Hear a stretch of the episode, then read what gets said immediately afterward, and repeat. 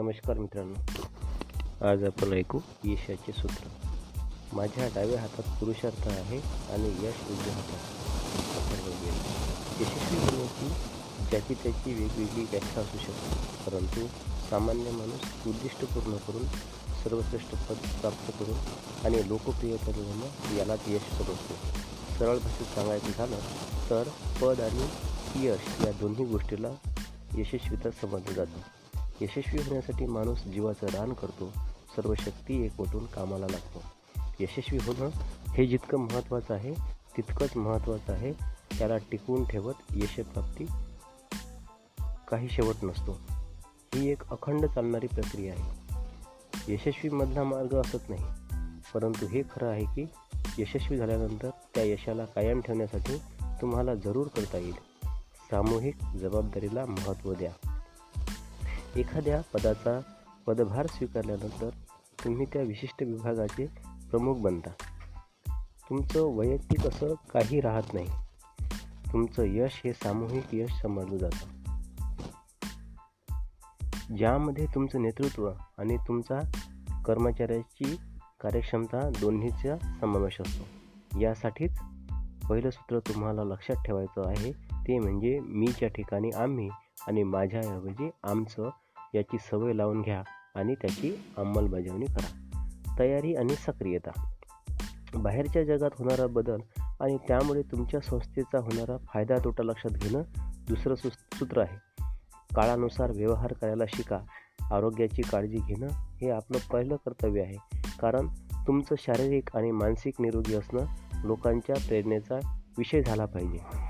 व्यावहारिक बना पक्षपात कौटुंबिक कलह स्वार्थ वैयक्तिक मानहानी आदी गोष्टीबाबत तुमच्या कार्यक्षमतेवर शंका घेतल्या जाऊ शकतात. म्हणून व्यावहारिक बना असा तिसरा सूत्र सांगत नियम कायदे आणि निपक्षता व इतर शिष्टाचाराचे स्वतः पालन केले जावे.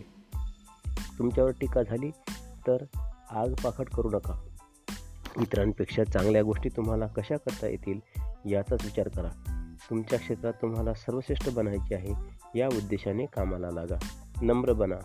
यश वाजत गाजत येतं.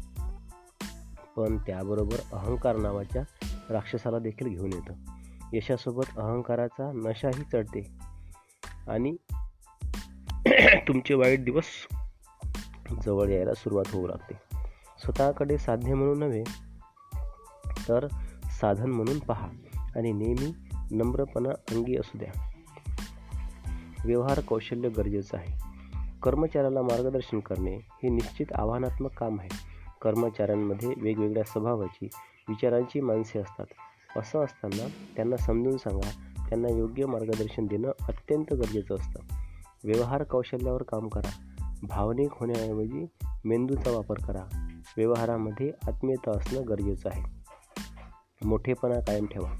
पदभार स्वीकारल्यानंतर तुम्ही सामान्य माणूस राहत नाही. तर विशेष बनता तुमचा स्वभाव व्यवहार क्रिया प्रतिक्रियांकडे लोकांचे लक्ष असते. इतकेच नाही तर ते तुमचं अनुकरण करण्याच्या प्रयत्नात असतात. स्वतः मोठेपणा किंवा त्या पदाला शोभेल अशी वर्तणूक तुम्ही ठेवली पाहिजे. असं हे पाचवं सूत्र सांगतं. छोट्या छोट्या गोष्टीसाठी एखाद्यावर चिडणे ओरडणे रागावणे मनात सुडाची भावना ठेवून वागणे सार्वजनिक ठिकाणी एखाद्याला अपमानित करणं तुमच्या पदाला शोभणारं नसतं. योग्य अंतर गरजेचं. व्यावसायिक संबंधामध्ये विशिष्ट अंतर ठेवून व्यवहार करणे गरजेचे असते. लोकांसाठी तुम्ही एक गूढ व्यक्तिमत्व असला पाहिजेत. त्यामुळे प्रगती आणि लोकप्रियता सतत होत राहील. यशस्वी जीवनाचे सूत्र. एखाद्याच्या गुणाचे कौतुक करण्यात वेळ घालवू नका. त्याची गुण आत्मसात करण्याचा प्रयत्न करा. तुम्ही अनुभवलं असेल की अनेकदा आपल्या सभोवतालची माणसे अशी चर्चा करत असतात की अशा महत्त्वपूर्ण गोष्टी बोलत असतात की ज्यामुळे आपला आपल्या जीवनाकडे स्वतःच्या विचार करण्याच्या पद्धतीकडे बघण्याचा दृष्टिकोन बदलून जातो. पुस्तकी गप्पा बाजूला करून त्या लोकांच्या दृष्टिकोनातून जीवन जगण्याचा प्रयत्न करा जे त्यांच्या त्यांच्या क्षेत्रात यशस्वी झाले आहेत. तर तुमचं उद्दिष्ट अधिक सोपं होईल. एकदा प्रयत्न तर करून पहा. तुम्हाला अनेकदा सभा संमेलनात जाण्याची संधी मिळत असेल. तिथे गेल्यावर लोकांसोबत चर्चा करा. त्यांच्यात मिसळून जा आणि त्यांच्या त्यांच्या यशाचे रहस्य विचारा. नवीन माणसे कसे यशस्वी होऊ शकतात? प्रगती करण्यासाठी मी काय केलं पाहिजे?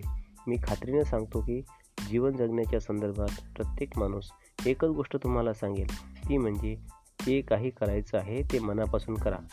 कष्ट करण्याची तयारी ठेवा. खाली असेच महत्त्वपूर्ण मुद्दे दिले आहेत. कधी काळी मी देखील ते इतरांकडून शिकलो होतो.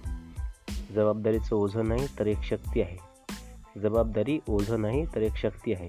जीवनात केवळ इच्छा बाळगू नका तर उद्दिष्ट पाळा. माझ्याजवळ जे काही विशेष आहे आपल्याजवळ शरीर वेळ आणि विचार या तीन महत्त्वाच्या गोष्टी आहेत. आनंदी राहणं ही एक सवय आहे आणि कष्ट करणे ही देखील एक सवय आहे. यशाचे तीन नियम आहेत. कठोर परिश्रम आत्मविश्वास आत्मविकास. कोणतेही काम केवळ काम म्हणून नाही तर प्रगती करण्यासाठी करा. जीवनभर तुम्हाला आनंदी राहायचं असेल तर कामावर प्रेम करायला शिका. अपयश ही अशी संधी आहे जी तुम्हाला एखादी गोष्ट पुन्हा नव्याने करायला सुरुवात करायला शिकवते. धावण्याचा वेळ दिवसभर फिरतो पण असतो त्याच जागेवर. शिक्षित असण्यापेक्षा वाचत लिहित राहा. दलदलीमध्ये प पोहायला शिकता येत नाही. इच्छेला पूर्ण करण्याचा प्रयत्न करा कारण भविष्यात पश्चाताप होणार नाही की ही गोष्ट करून पाहिली नाही. प्रत्यक्ष संवाद ही गोष्ट मैत्री टिकून ठेवण्यासाठी अत्यावश्यक बाब आहे. प्रत्येक दिवसांची सुरुवात सुखद समाधानी दृष्टिकोनाने करा. तुमच्या लक्षात येईल की तुमचा दिवस आनंदी आणि अर्थपूर्ण गेलेला आहे. यशस्वी जीवनाची महत्त्वाची सूत्रे. आवडीचे काम मनापासून करत गेलात तर मनासारखे पैसे मिळवायला वेळ लागत नाही. तुम्हाला श्रीमंत करणारी जगाच्या पाठीवर फक्त एकच व्यक्ती आहे आणि ती म्हणजे तुम्ही स्वतः.